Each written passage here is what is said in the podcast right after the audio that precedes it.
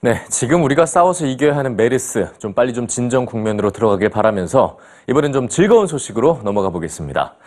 자, 오늘부터 주말 동안 이 독일 뉘렌베르크에서는 독일을 대표하는 음악 축제 록 엠 링이 열릴 예정입니다. 매년 10만 명의 인파가 몰리는 세계적인 록 페스티벌인데요. 지난 1985년부터 30년 동안 이 세계의 젊은이들이 이 축제에 열광해온 그 이유는 무엇일까요? 지금부터 록 음악의 매력 속으로 함께 빠져보시죠. Rock and ring. It's that time again. We will see you very, very soon. You better be ready for us because we are ready for you.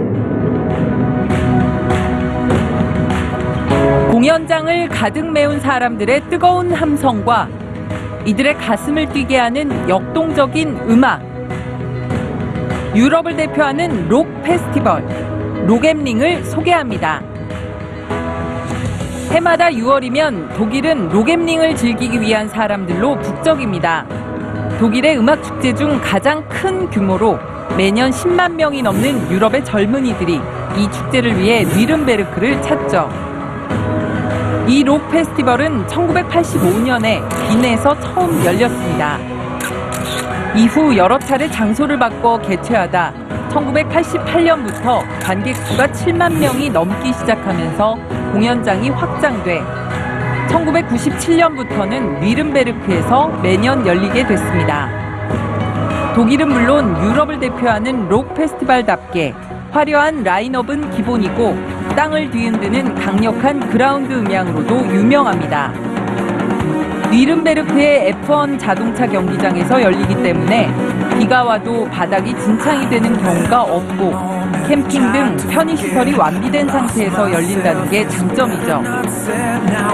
이 록 페스티벌엔 콘, 메탈리카, 링킨파크, 슬레이어 등을 비롯해 램 오브 갓, 머신헤드, 킬 스위치 인게이지 같은 헤비 뮤지션들이 출연합니다. 그렇다면 젊음의 상징처럼 여겨지는 이 록 음악은 어디에서부터 왔을까요?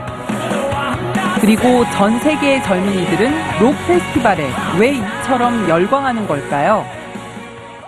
록 음악은 1960년대 영국과 미국을 중심으로 발달했습니다. 그러나 록이란 무엇인가를 음악적으로 명확하게 정의하는 건 힘듭니다. 1940, 50년대 로큰롤, 리듬앤블루스, 컨트리, 포크, 재즈, 클래식 등 다양한 음악적 요소를 포함하고 있기 때문이죠. 그러나 록 음악의 메시지만큼은 분명합니다. 특히 1970년대 하반기에 영국의 노동자 계급에서 등장한 펑크록은 사회와 정치인에 대한 분노와 비판을 노골적으로 표현하면서 급속도로 퍼져나가 현재까지 전 세계 젊은 세대의 문화를 표현하는 하나의 방법으로 자리 잡아오고 있습니다.